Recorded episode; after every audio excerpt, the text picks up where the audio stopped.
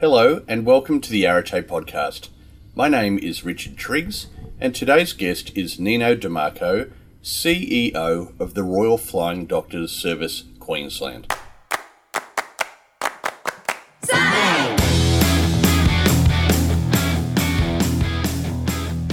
It's a beautiful morning here in Brisbane, and as I sit in my office and look out the window, the sky is completely blue, there's not a cloud to be seen, and I feel really just happy and excited about what uh, great things are happening in 2016 already.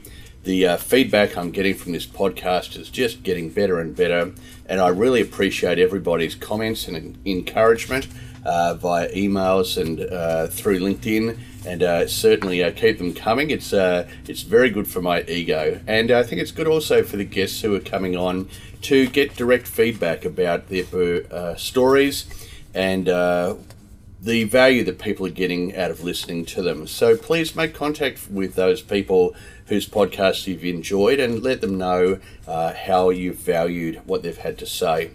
So here we are again. It's another Arete podcast, and for those people unfamiliar with me, I'm the managing partner of Arete Executive. We're a Brisbane based executive recruitment company and we recruit CEOs, senior leaders, and non executive directors for our clients throughout Australia. And certainly, if you have any recruitment requirements in your organisation that we can help you with, I'd love the opportunity to have a chat to you about that. Likewise, if you think that your CEO or chair may make an interesting guest for the Arete podcast, please reach out and let's have a conversation about how we can potentially make that happen. Great, let's get on now and introduce our guest for today, Nino DeMarco. Nino DeMarco is the CEO of the Royal Flying Doctor Service Queensland, a role that he's held for almost 10 years. In addition, he is chairman of Horizon Housing Company and a director of the Brisbane South Primary Health Network. Nino has a Bachelor of Economics and is a graduate of the AICD Company Directors course. Nino lives in Brisbane with his wife and children and now his grandchildren. Sit back and enjoy this conversation with Nino DeMarco.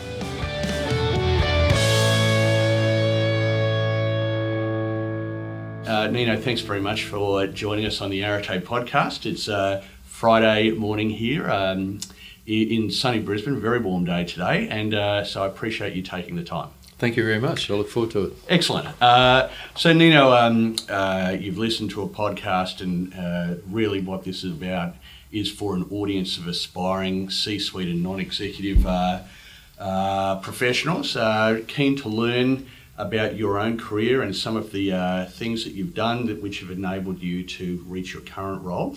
Uh, what we might do just to start off is tell us a little bit about your current range of professional responsibilities. Okay, uh, so in my current role uh, as CEO of Royal Flying Doctor Service, uh, where which is the Queensland section, mm-hmm. our RFDS is a federated structure, so uh, we're separate companies, but we all share the brand and operate. I report to a board here in Queensland. Um, and so that's my day to day activities. But essentially, my role here, obviously, to take the organisation in strategic direction uh, into the future in a, in a very sustainable way. Mm-hmm. Um, and aeromedical services is what we do. Um, however, there's a whole range of different sort of programs we're involved in. So it is about what most people know the RFDS to be, which is the emergency retrieval component. Mm-hmm. But also, we do move a lot of patients around the state from smaller hospitals to the okay. main tertiary hospitals. And then we have a whole range of different primary healthcare programs. So, for instance, we'll take a doctor and nurse out to various uh, clinic locations mm-hmm. from our bases in Charleville, Mount Isa, and Cairns into the rural and remote areas of uh, Queensland. Mm-hmm. Um, and a whole range of other programs really targeting uh, chronic disease, diabetes, uh, mental health, and Indigenous health. Mm-hmm. Um, so the um, the idea is has our has our vision is the uh, finest care to the, to the furthest corner. Right. Um, and so we're trying to essentially fill the gaps. Okay. And so even though you share the brand, you operate completely independently from Royal Flying Doctors in other states of Australia. That's right. right. That's right. Uh, imagine um, the organisation that I head up is a, is a separate company, Right. um, and uh, we have a separate company that uh, uh, looks after all the activities in places like New South Wales. Mm-hmm. Uh, same sort of uh, arrangement in South Australia and Western Australia. Right. So we organise our, our own business, but what we do do is work together. Right. I sit on a uh, national executive, Mhm. Uh, and we meet on a regular basis to see what we can do together collectively. Interesting. That's going to make it a lot easier, Right. more seamless, consistent, and hopefully also competitive. Sure. And you uh, sit on a number of uh, other boards as well. I do. Uh, I'm very interested, uh, particularly in governance. Mm-hmm. Uh, governance and strategy, I guess, you know, from a point of view, how do organisations really make a difference, Yep. you know, in delivering whatever services they're delivering? And so the importance to me uh, is any organisation which is ultimately a system, um, uh, it's important to have a governance system around that. And I'm very interested, particularly from a board, Mm-hmm. um, the old adage, you know, the fish rots from the head. Yes. Um, so if if the board structure and the and the board composition and the board strategies are appropriate aligned Mm-hmm. and they're working very carefully with the management team in a in a in a coordinated fashion, Mm-hmm. if that's all right, then generally the rest of the organisation will, will feel that energy and, and, and flow through. Mm-hmm. So I do sit on on another board, uh, which is uh, which I I'm chair of, uh, which is called Horizon Housing, Yes. and that's in the affordable housing, social housing sector. It's a Mhm. not for profit as well. And uh, also, uh, I'm a board member of the Primary Health Networks, which are the uh, offshoots of the Medicare locals as part of the primary healthcare ne- networks Sure. federally. So uh, very much uh, within that uh, health and uh, uh, not-for-profit space, um, rather than being on boards of unrelated industries. Uh, my background is is quite diverse, Mm. I guess, uh, in looking at that. So I spent uh, over 20 years in the commercial sector in working in the property and the banking, Mhm. commercial banking area.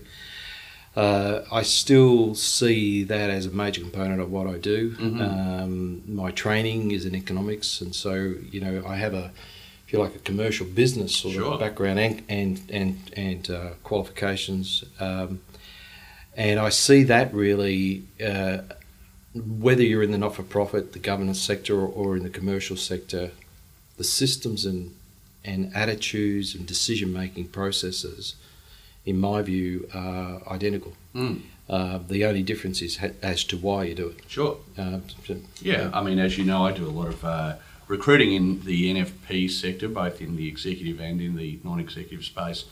And uh, I mean, the reality is, uh, you have to operate these businesses exactly like a commercial enterprise. Uh, there's a lot of competition in the space. There's a lot of money. There's a lot of employees. So, uh, you know, it's as you say, it's just a, a different uh, style of outcome uh, rather than a completely different sort of business mindset. yeah. Mm. I totally agree. I, I think when I look back, uh, either um, through through my commercial time, there was a period when I went out on my own. and We did uh, in partnership some property development, Mm-hmm. um, and also in the not-for-profit space. Um, the experiences that you pick up through that whole process, it's amazing how they are extremely transferable. Mhm. Um, and so, from my point of view, looking in the not-for-profit sector, which I've been in uh, a lot in the last ten years, I think the more and more that the not-for-profit sector looks at the best practice business principles that are, are out there, what works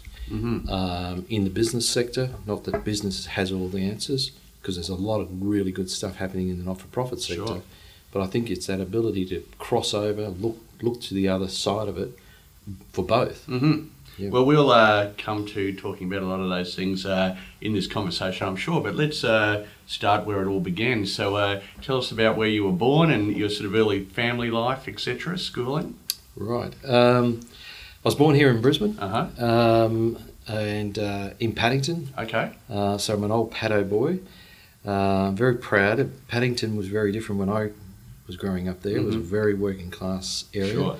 Um, and I worked just around, uh, lived, my parents are still there, around the corner from the Paddo pub. Okay. Um, so uh, certainly very, very different. Uh, grew up in Paddington, went to school uh, at uh, Marist at Rosalie Yes.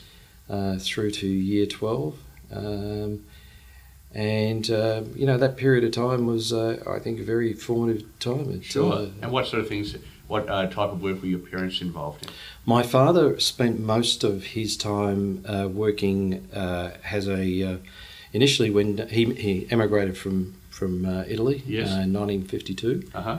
uh, went and did what a lot of uh, Italian immigrants did, which is uh, went up north and uh, cut cane. Yeah. Uh, and uh, when I look back on that, I can tell you this is this is a lot easier to do than that. Oh, for sure. Um, and so he, he did that for a couple of seasons, and then my mother came out about 18 months later, and um, then spent most of his time as a panel beater, okay. uh, working in, in the panel beating game. okay. Right. And brothers and sisters. I have one sister, Right. um, just a couple of years older than me. Okay. Yeah. Is she still in Brisbane as well? She is, yeah. Okay. Yeah. Oh, that's good. The uh, the fruit doesn't fall far from the tree. Uh, it, it doesn't. Uh, I've spent quite a bit of time away from Brisbane for various reasons, you know, um, over in the States and down in Sydney. And uh, so, but uh, I've got to say, Brisbane's a great place to live. It is absolutely okay. And so Marist Brothers, and then uh, from there uh, off to university. No, um, after I left school, I did a short stint. Uh, I, I'll never forget an insurance company working in claims or something like that, and I think I did it for about eight months.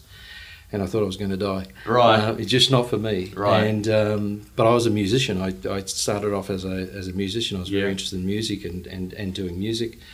Uh, so for the first years after school until I was 20, 28, I think it was, uh, I pursued a career in music, and Mhm.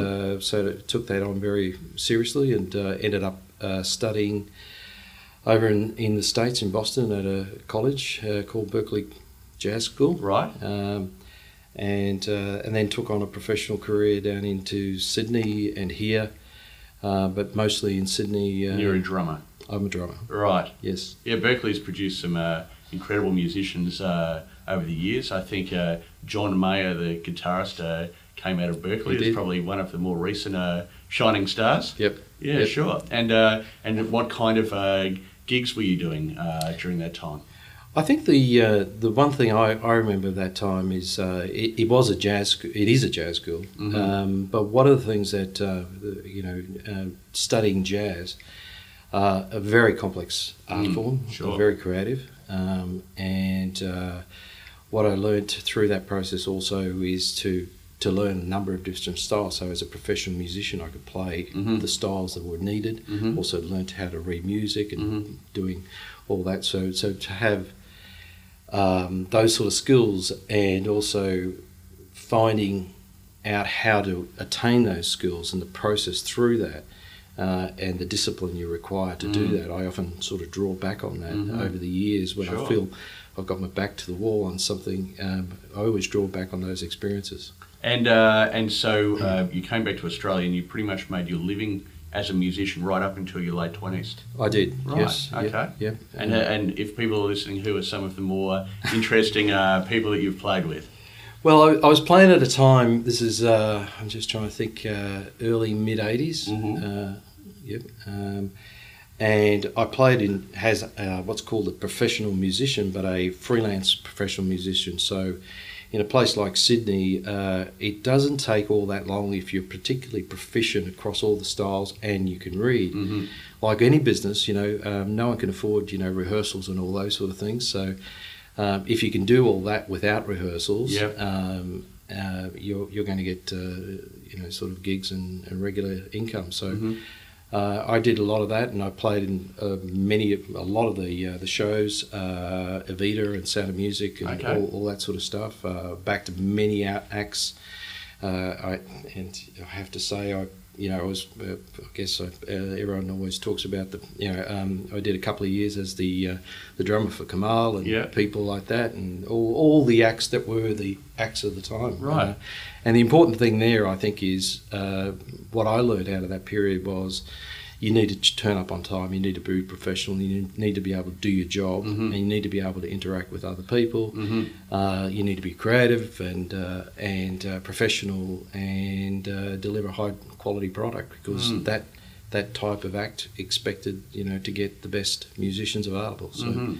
so broadens your thinking about it. Yeah, I think people have this perception that uh, being a professional musician is a wild life and uh, uh, with not much discipline and uh, lots of crazy uh, parties, etc. But um, the people who really, really make it and uh, uh, very much take their profession seriously, don't they?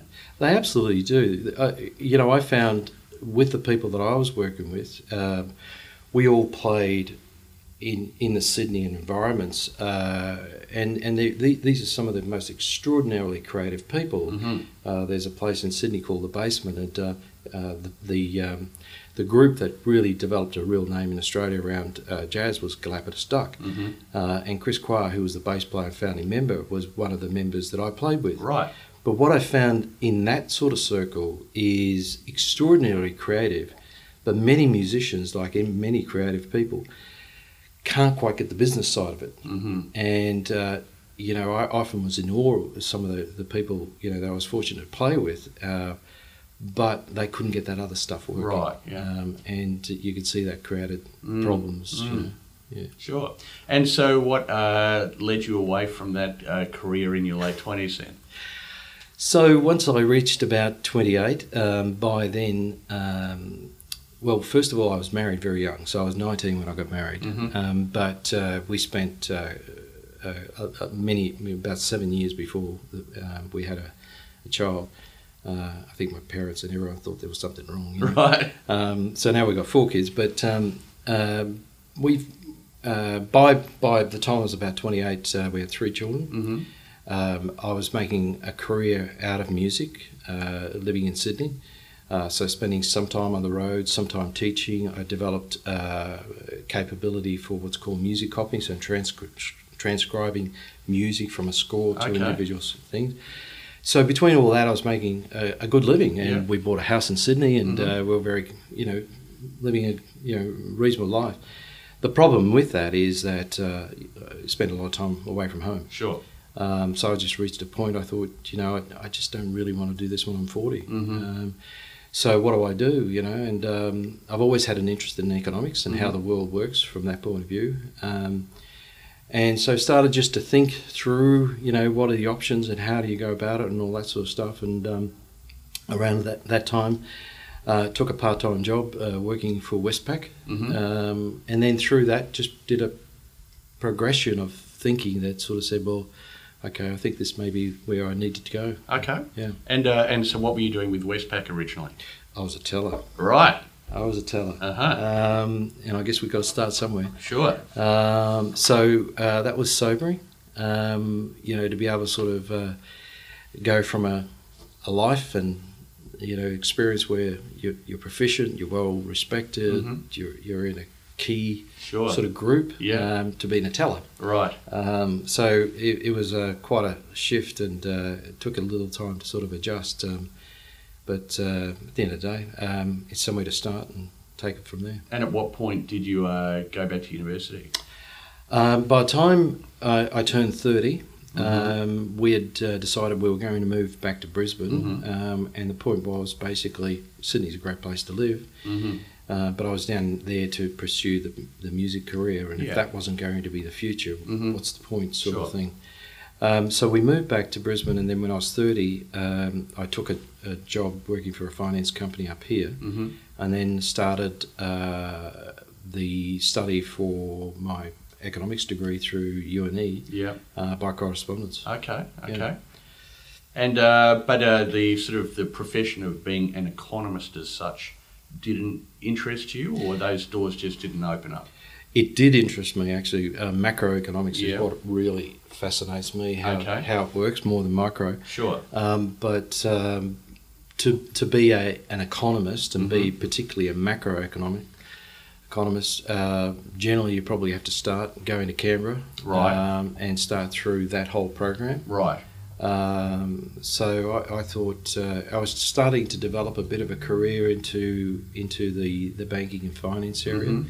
Uh, so the uh, economics degree took about five years part time, Mm-hmm. and by then, uh, within within six years, I'd taken a, on a role at St George Commercial Finance at the time as their state manager. Right. So I'd sort of been able to sort of accelerate through that process a bit. Mhm. Uh, and then obviously with the qualifications, then then take on banking as a true sort Mm. of career. So you were St George for about 13 years? About thirteen years. Right. yep. And so what were some of the, you know, the, the key milestones over that period in terms of how your career evolved? Well, I think what wa- what was interesting uh, out of that whole period is watching an organisation at, at the time there was a building society become a bank, Mm-hmm. And so I, I'd come on at a similar time to that. So it was the transfer of the organisation from a, basically a state-based organisation Yeah.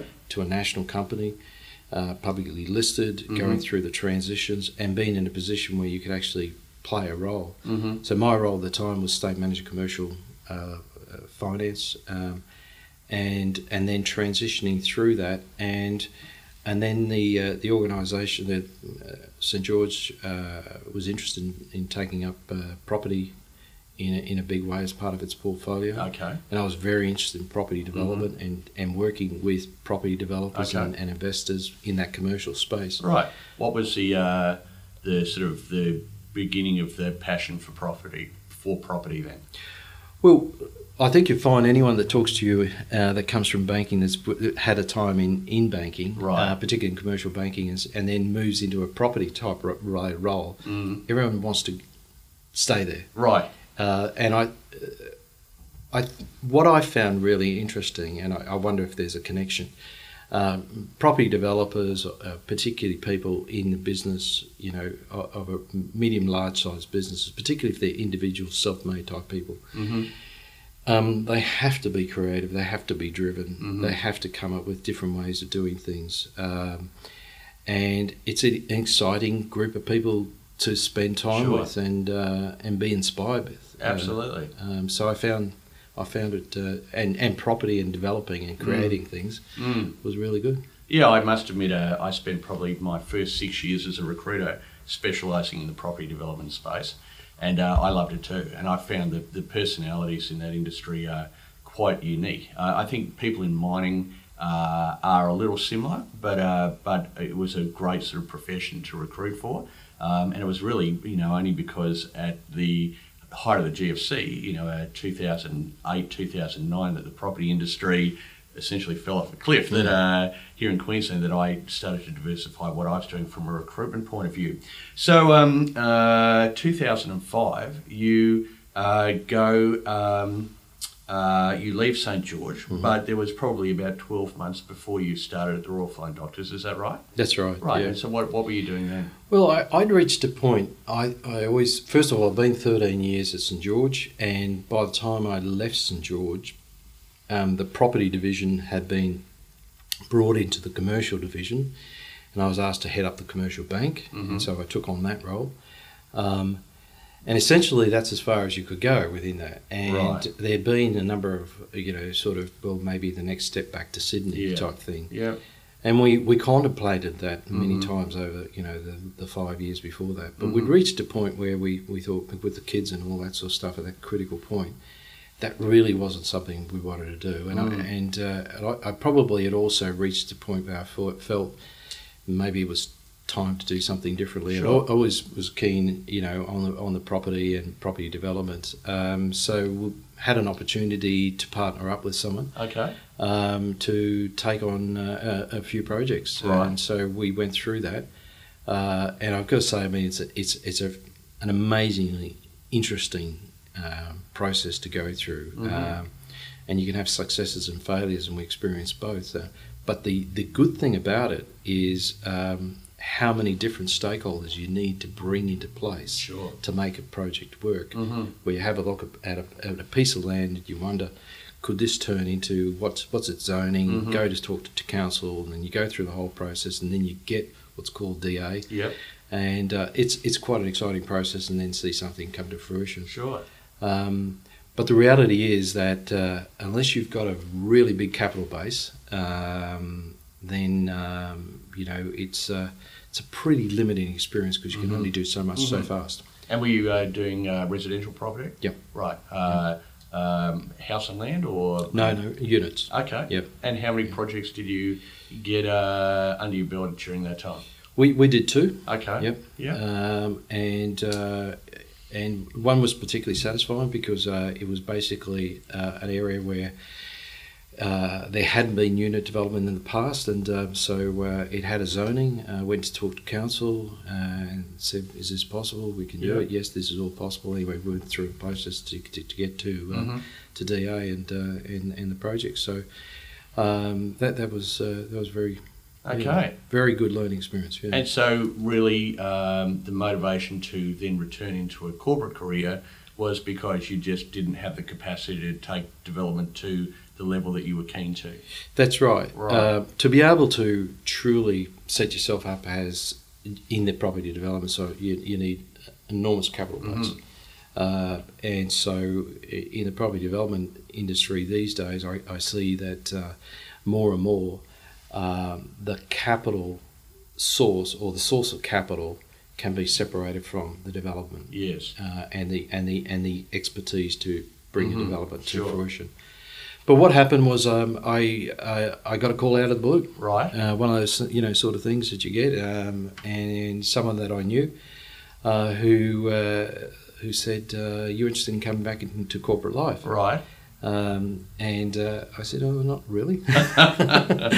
uh, I was quite you know sort of content from that point of view. Right. Um, and anyway, then he, he explained, you know, the the uh, the background and uh, Uh-huh. you know what the job was and why and all. And I said, well, why do you think?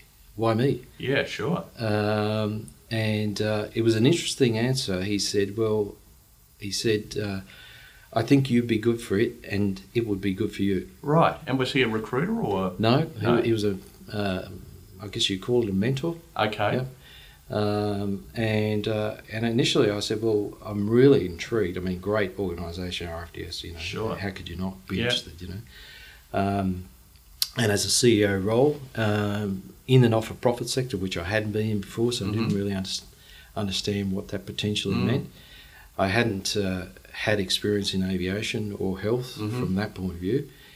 Um, but the driving force at the time was particularly around turning the organisation into a more business focused Right. to be able to compete, Yep. to be able to grow, Okay. to be able to do the things that need to be done hmm in a more sort of business sort of focus. Um, And so, did you need to participate in a recruitment process uh, once you uh, determined that you had an appetite, or was it, uh, you know, here's the opportunity, Nino, let's get on with it? no, no, I had to go through the whole formal process. Right, okay. Um, I've got to say, I've never been interrogated like I had. right. Um, but uh, to the credit of the board and the chairman at the time, uh, they wanted to go and make sure they, they went through the right process. Yeah. Uh, and they had um, uh, brought on board an organisational psychologist. Mhm. Uh, and um, so went through the whole interview process, Mhm. psychometric testing, interviews, the whole Mhm. lot. Yeah. Yeah, that's interesting. I mean, you made a point uh, earlier about this idea of transferable skills, and you know the your skills that you developed as a musician in terms of discipline and professionalism, being able to transfer it then into your banking career. I suppose when they were looking at you as the potential CEO. Um, given that you hadn't been a CEO, you hadn't worked in the sector before, you know, there's a fair degree of um, risk that they would have had to have been prepared to uh, take on board to have offered you the opportunity. What do you think it was about your transferable skills that gave them a level of confidence that uh, uh, you'd be able to make that transition well? Uh, I think that's a very good question. Um, I, I just, I, I approached it this way. Um, having having had a career in music, and I always saw there's two things in music. There's a creative aspect, Mhm. and then there's the business component of Mhm. music. And what I learned through that whole process, particularly if you're a self-employed person, you need to make your business work. Sure. So you need to go out there to find work and and uh, not wait till the phone rings. So Mhm. you have to make things happen. So you need to develop the, the ability to, to look for prospects who might be able to be targeted to, to look for business. hmm So all those sort of skills, you know, I sort of developed during that, that period of music. When I came into into banking, I found the exactly the same thing. As a banker, you're looking for new business. hmm Um, what is it that you need to do to find new business to understand where your customers are? What sort of customers you're you looking for? Who are your market segments? You know, what is your point of difference, you know, all the sort of stuff. When I came into the not-for-profit sector, by the time I finished, you know, in the banking, I found in banking what I was doing more and more was running a business because I was running commercial business for St George in Queensland. Mm-hmm. So it's all about P&L. It's all about business. It's all about people.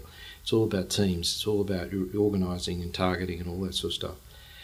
So when I came to RFDS and, and, and they were asking what, how would I approach it, and I thought, well, isn't this a business like any other business? Mm-hmm. The difference is what we do and why we do it. Mm-hmm. But ultimately, how we do it and go about it, um, all those elements are all exactly the same. And in fact, I found through that whole period, uh, particularly in the initial startup, I didn't find it so confronting that it Mhm. was so different from what I've been doing before. Certainly, it's different from a technical point of view, a, understanding the aviation Sure. issues and, and the health issues and the not for profit issues. Yeah. And I know uh, that the business now is employing about 400 people. Um, you know, what, what did it look like at the time that you joined, you, you know, uh, back in 2006? Um, I, I'd have to remember, but um, I, I think at the time we might have had about 130 people. Okay, right. Um, and uh, maybe 12 or 13 aircraft, Mm-hmm. a couple of less bases, and we didn't have quite the broad range of primary healthcare programs, particularly that we have now. Mm-hmm. And certainly turnover wise, I think was about 30 million at the time, and Right. now it's uh, just uh, over 90 million. Okay. Um, so it's it's grown over that Sure. time as, Okay. as it's diversified. Yeah. And you uh, you started to talk a little bit about it, but um, you know, what was the mandate when you stepped into the role? You know, welcome, you know, as our new CEO, this is what we really need you to get out and make happen. Essentially, it, it was a very, in many ways, simple but challenge. Yeah. Uh, challenging uh, prospect, which was to position the organisation to ensure it had a sustainable future. Mm-hmm. Um, and that, that was one of the issues that we needed to look at Mm-hmm. is our funding models and our uh, you know business models. Mm-hmm. Can we develop this into a sustainable model? Mm-hmm. And that's that's a key issue. And the other one is to ensure that we have the business processes and systems in place. Um, and what the board rightly recognised at the time was an increasingly accelerating trend towards uh, the requirements either from a compliance or a contract wise. So the more we entered into contracts, the more important it was that we had the systems in place to ensure that we met the Mhm. requirements under the contract, the regulatory and compliance issues around that.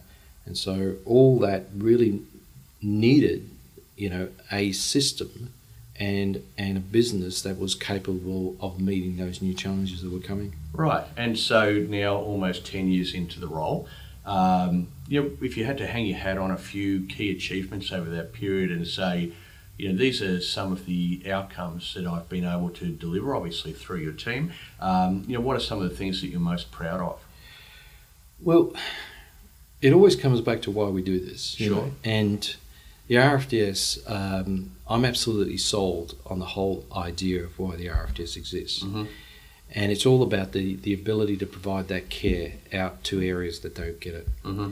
Um, and so, if, if you talk about an achievement, to be able to have over 90,000 people that essentially have access to care because of RFDS. Mm-hmm. So that's that's that's that's one component, and then the other component is the quality of care that we provide to those patients and clients that we we are in contact with. Mm. So that, to me, that that that is really the driving force, and the reason I say that is because we get a lot of feedback about how important the RFDS is to to people in various locations, in various situations, and the idea that they that we're there Mm-hmm. not only to provide you know what's called the mantle of safety, but also to provide the con- continuity of care. Mm-hmm.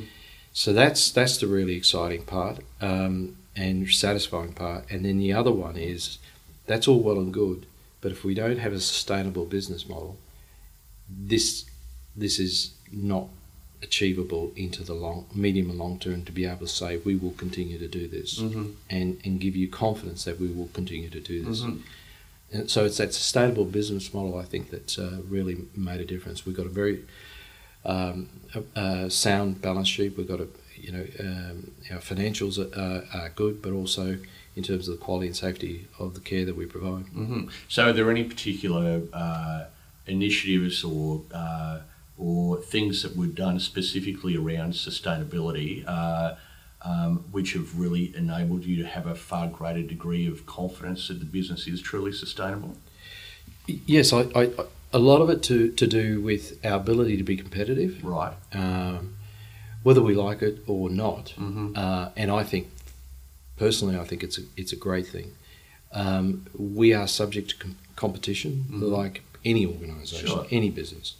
Um, and so that really tests you out to see whether you can compete, Mm-hmm. deliver a high quality program. And so um, to date, we've been successful in in being able to win Mm-hmm. um, uh, competitive tenders. Mm-hmm. So I think a lot of people who are potentially listening to this, uh, including myself, would say, you know, what would be the competition for Royal Flying Doctors? Uh, you know, it, it's such an iconic brand. It, uh, you know, people would probably have a perception that um, it is what it is, and there's no competition in that space. So, who, who are you competing with? There- are a number of competitors. Um, if if you look at the history of RFDS, even over the last five years, uh, with with competition um, in a number of fronts, not only here in Queensland but across Australia. Mhm. Um, you know, the RFDS had a contract in Victoria, um, which was their air, air ambulance contract. Mhm. Uh, that contract was put up to tender some four years ago, I think Okay. it was. Um, and that particular contract was uh, was won by Pel-Air, Okay. uh, a subsidiary of Rex. Um, you know, there are other contracts that have been won by other competitors hmm um, that uh, are either working in the aviation space or in various specialist aeromedical type Mhm.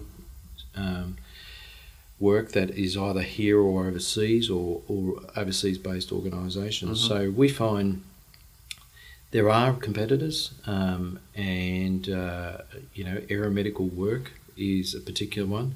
In the primary healthcare, there's a lot of outreach, essentially outreach programs that are Right. delivered Mhm. by a range of different organisations.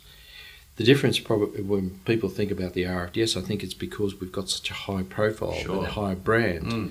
that it's as if no one else does Mm. this. That's right. Um, but yet it uh, it is done Mhm. uh, in different degrees by by others. Mhm. Um, so uh, it's important for us to be able to sort of not rely on the brand hmm and the good sort of support that we get from donors and so forth, Mhm. but we win our business and contracts Mm. because we provide the best quality care, Mm. the safest quality care, at the most efficient price. Sure. And um, 10 years in the role as CEO, what, what have been some of the areas that you've consciously focused on in terms of your own uh, personal and professional development to ensure that you've uh, you know, been able to live up to the role and, and grow with the role as the business has obviously grown tremendously during that time? I imagine uh, you've had some um, uh, uh, personal growth as well. Well, I hope so. um, I I find, um, particularly in, in an organisation, well, any any leadership role, that um, sometimes because of the intensity of the issues that you're dealing with on a day to day basis, the need to step back Mm. and and try and sort of see some see see the world from a different perspective Mm-hmm. and I'm always interested in the worldview. You know, we think the RFDS is the centre of the, the universe, Sure. um, but actually, what we do is done around the world in Mhm. different ways. So I'm always interested in what's happening in different ways. And the way I've stayed, I certainly professional development. You know, either through you know, uh, I'm a member of, of a group, uh, which is what we call the CEO group Yeah. um, and uh, we get together so people in similar type roles in different Mhm. industries to Mhm. get a perspective of what's happening in their world mm-hmm. and share experiences. Um, I've done uh, professional development courses, so I've, I've done some Harvard courses, for instance, Mhm. where one particular one which was specialising in leading healthcare organisation. Okay. So having people from different parts of the world come together that are leaders Mm. in their various organisations delivering healthcare and hearing the stories and sharing that ex- experience, and then hearing the Harvard view of the world, if you like, applied across the world in different ways. Mm. Um, I, has been really interesting to just set you back either to say, oh, well, the issues we're dealing with are not that different from somewhere Mm, else, mm, mm. Uh, or there's a new idea, you know. So that's been exciting, and and then in particular areas, I've done a couple of courses as well in at Columbia in New York around negotiation and persuasion. Okay. I'm very very fascinated uh, by the whole concept of you know what is what is a negotiated Sure. situation and what is a persuasion Mm. uh, and the difference and how how you develop those two ideas. Mm, there's a uh, uh, a lawyer in town, uh, Michael Clug, who I'm sure you would know, who uh, runs an amazing course on negotiation, and he's built a very strong personal brand in that space. And uh, I've, I've uh, done that course, and when you start to really understand the nuances of what is required to get outcomes, you know, which are win-win or even win-win-win, as they talk about, uh, I mean, it is it's an art form, isn't it? It's it's an incredibly uh, fascinating area, and I think what I've learned through the whole concept of negotiation or persuasion, uh, but certainly in terms of negotiation, and there's a very good book out called uh, Getting to Yes, Yes. um, and the idea that um, you know whenever m- many times I find myself in a situation when I'm talking to someone and we're talking about potentially negotiating on, on something, and they will form a view immediately, Mm-hmm. and so they've taken what I call a position, and so you've taken a position very early in the in the in the in the discussion. And so then there's only one way to go, one, two ways to go. Yes. Either you agree or you disagree Yeah. and then you've got conflict. Mm. Um, and rather than go down that route, what's it like if we start to talk about what we're trying to achieve? Mm-hmm. And what are you trying to achieve? What am I trying to achieve? And you might find that we're not giving up anything to Mhm. get what we both need. Sure. Yeah. And um, where would be an example of how you've been able to utilise those skills in your role here as CEO and uh, and get a great outcome? Well, I think uh, there's there's there's many different ways uh, in in uh, negotiation around funding, for Mhm. instance, uh, is is a, is a classic example. Um, and it, it might be a simple thing to, to sort of say, well, look, there's this bundle of money, we need you to do this, you know, and you say, well, why is why is it that we need to do that? Well, then you start to start to understand what it is that the objective is, Mm.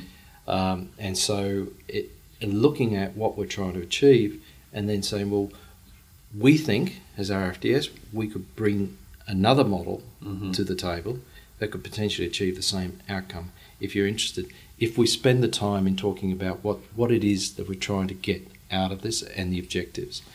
And so I've seen, you know, the, the funding model change around that. I think Mhm. the other one is around negotiating, even within the federation, about issues around how do we um, divvy up the pie, you know, Mhm. And so we don't have to argue that it's either yours or mine, or we cut it that way. You know, there might be a different way of doing. it. Yeah. Okay.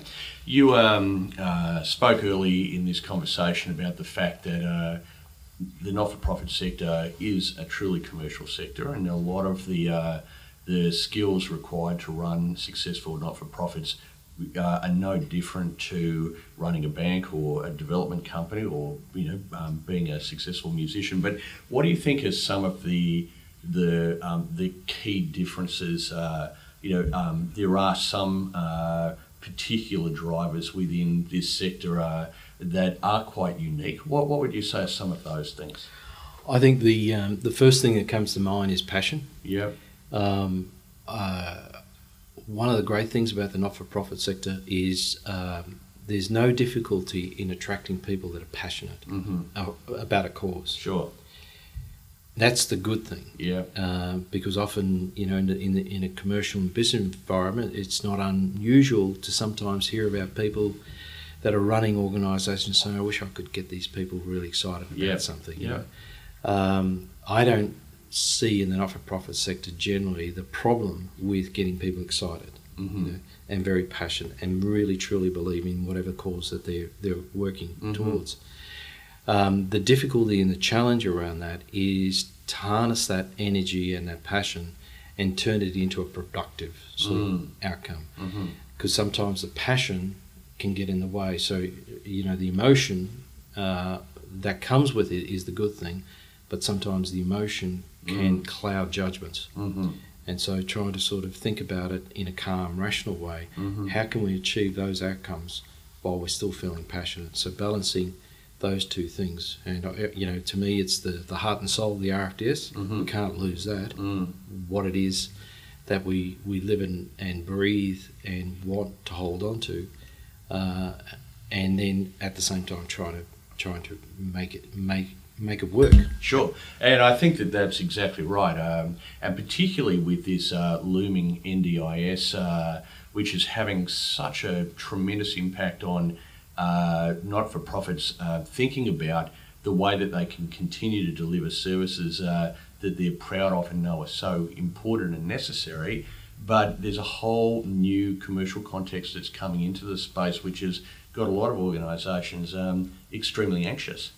I can understand that um, uh, because the history in the in the not for profit space is not uh, around the idea of, of of first of all going out there chasing business Mm-hmm. and winning business and being able to demonstrate that you you're going to be the best and most efficient.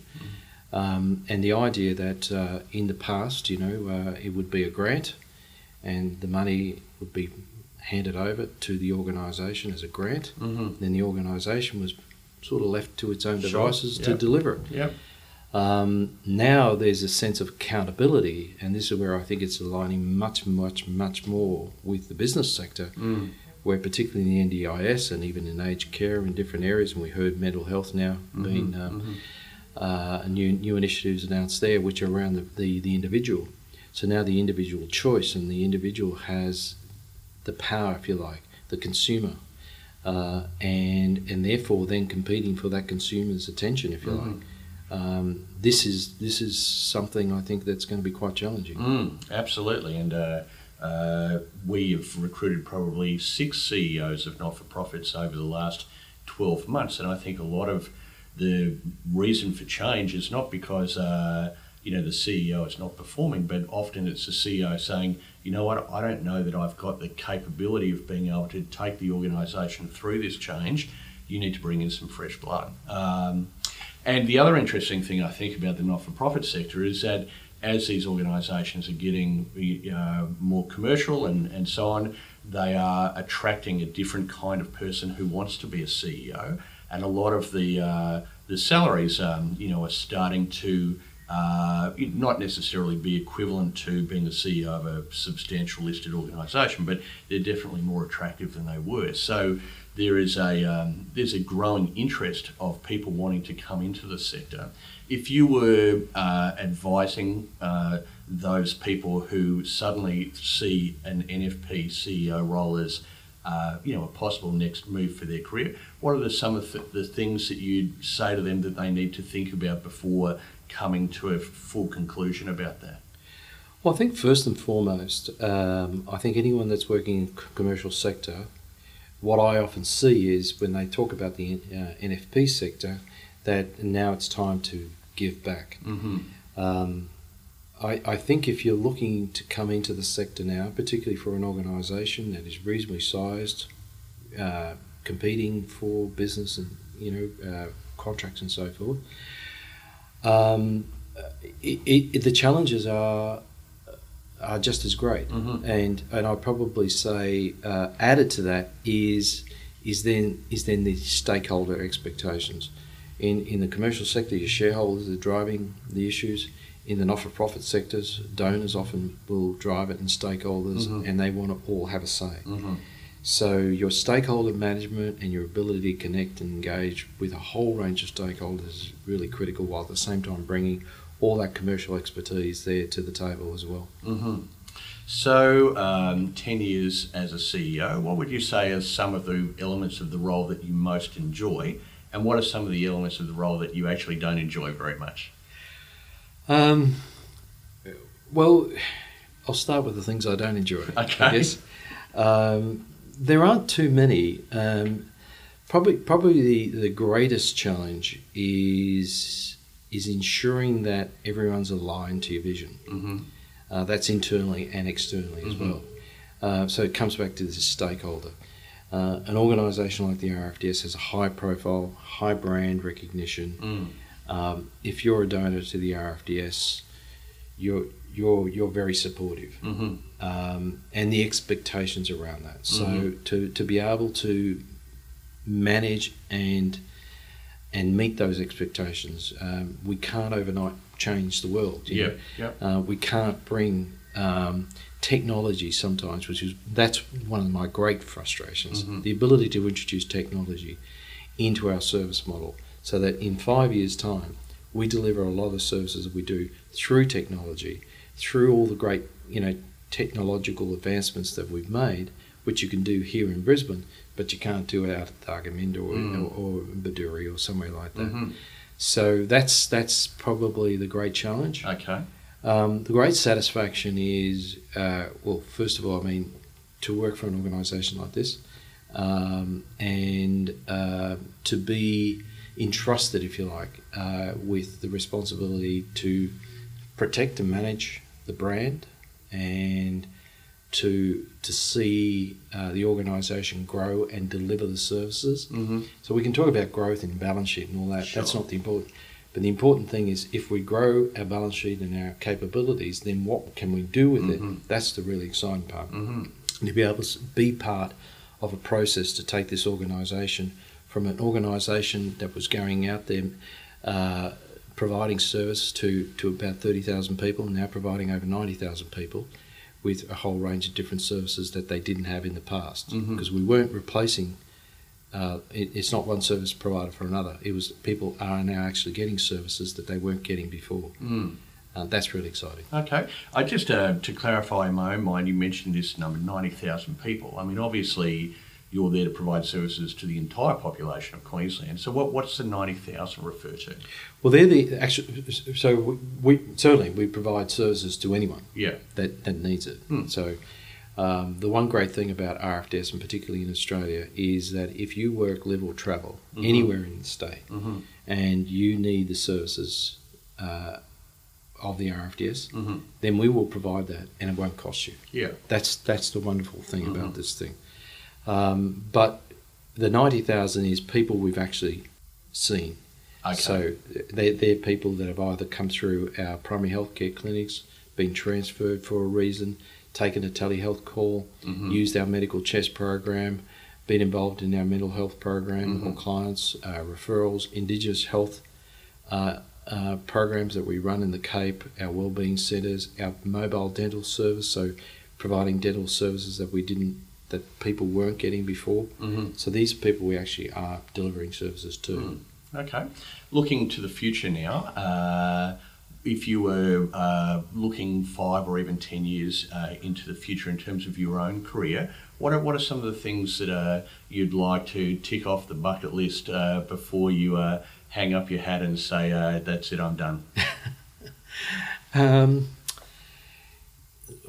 well, I'm- I'm, I'm not really sure. I mean, what I what I find um, is over my career through the various parts of that career, be it music or banking or property or or whatever, and now board directorships and and and, and the role here at RFDS that have keep, continues to evolve. Um, what I've found is uh, a lot of life experience, you Mm. know, that you build up over that period of time Sure.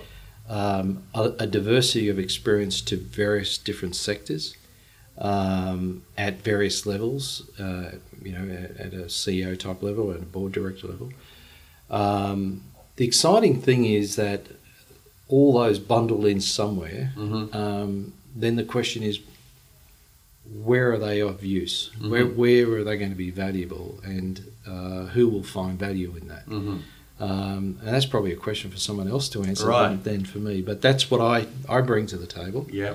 Um, and if it if it leads to providing value to an organisation like RFDS, fantastic. hmm But you certainly have an appetite to uh, take on further board roles, and, and you see that as uh, uh, becoming an even bigger part of your professional life. I I think over time, Mhm. uh, cer- certainly, um, it, it needs to be balanced off with, with my role here at uh, our Sure. RFDS, and so um, you know that's uh, that's my primary primary responsibility. Mhm. Um, but I do find that component really uh, extremely interesting from the point of view of you know ultimately at the higher up the the the, the um, um, uh, you know the uh, place in the organisation, be it at CEO level or, or a board level, you have s- a great deal of influence over the direction Sure. of an organisation, and the ability to form strategies and develop opportunities to steer an organisation from one place to another, Mm-hmm. uh, I find really exciting. Mm. Yeah. And uh, you mentioned that you've done some coursework with, at Harvard and, and different things. In terms of the sort of next part of professional development that you're excited about, is there anything out there that you're thinking, oh, I'd really love to uh, to go and do that or get involved in that program? Um, to me, it's continuous. Yeah. You know, I remember a, friend of mine said, uh, "Make sure you're you're a student for life." Mm-hmm. Um, so, I what I try and hopefully uh, continue to do is continue to look for new things that will to learn. Mm-hmm. Um, so this continuous learning idea. What are new ideas? You know, what, Mm. what's happening in Mm. in the in Australia, in the world, in different sectors. You know, can we take something that's happening in the mining sector and apply it here? You know, uh, what I find with, with the health sector, because it's such a major component of of uh, the economy here Mhm. in Australia, um, it can draw on a lot of great ideas from outside of the health sector. Mm-hmm. So not being too insular and thinking just within your space. Mm. Um, so I'm working in the health sector now, so I'm looking outside as well as ins- inside and trying to sort of keep as broad a a, um, a view of the world Mhm. and bring those different experiences to to whatever I'm doing. Okay, great. And uh, so uh, all work and no play makes uh, uh, John a sad boy. I think that's the same. What's uh, what's life outside of work for you now? Um, look, pretty good. Uh, I, I, I, uh, I'm particularly delighted. Uh, our, our daughter's uh, just had a uh, had a baby, Right. uh, six weeks old. Oh. Um, so I'm a grandpa now, Okay. uh, and really excited about that that new new sort of journey, Yeah. um, and uh, really really enjoying as much time as I can get. Okay. Um, so that's really exciting. Um, look, I love I love sports. Mhm. Um, I'm uh, particularly uh, interested in Premier League soccer in, in England, Right. and uh, I'm an Arsenal supporter. So, okay. so I probably just cancel off a lot of people here. and just a absolute tragic when it comes to that. I just Right. love the game. Um, I'm also still involved in the music, and Mhm. um, so I'm a member of the Brisbane Club. So once a month we go and play jazz Yeah. uh, and, a, and a few other gigs whenever we can fit them in. And uh, Okay. I really enjoy that, and uh, that, that sort of rounds me out. I think. Right. That uh, gives you a, a pretty full life. Yes. Oh, that's excellent. So before we close out, uh, is there anything that you'd um, like to offer uh, to the audience of this podcast? Just some, you know, of your own wisdom in relation to the kind of things they can do to uh, accelerate and f- reach their own career potential. My my advice probably what I found is um, is to think as broadly as possible. Mhm. So look for different experiences uh, outside of what you do, Mm-hmm. um, and that could be even in you know in in the arts, in whatever it is, uh, in sport. But everyone, everything can draw.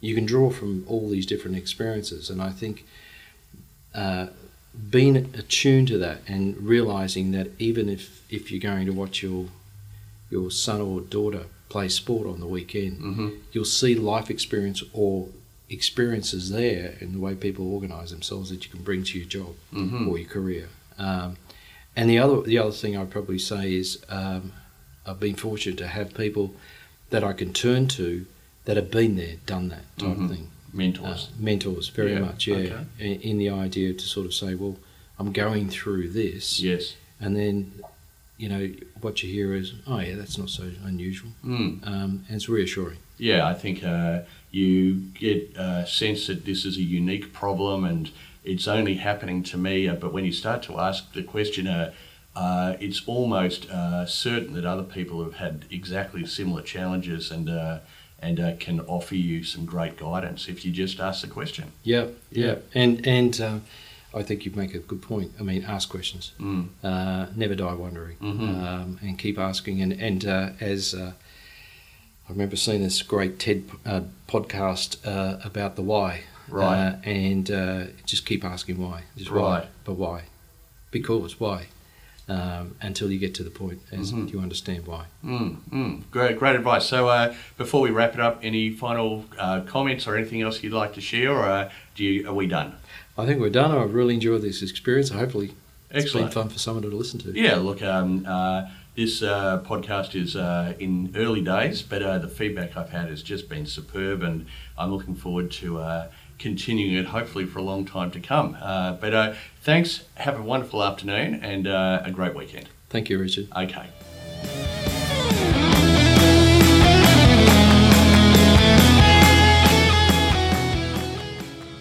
Well, I really enjoyed that conversation, and I'm constantly amazed and fascinated by the guests I'm having on that have come from such diverse and interesting backgrounds and ended up in large corporate roles. And certainly Nino, originally training as a drummer and playing with Kamahl, and then now being the chair of one of the leading not for profits in Queensland, as well as CEO of Royal Flying Doctors, is quite an amazing and an awe inspiring story.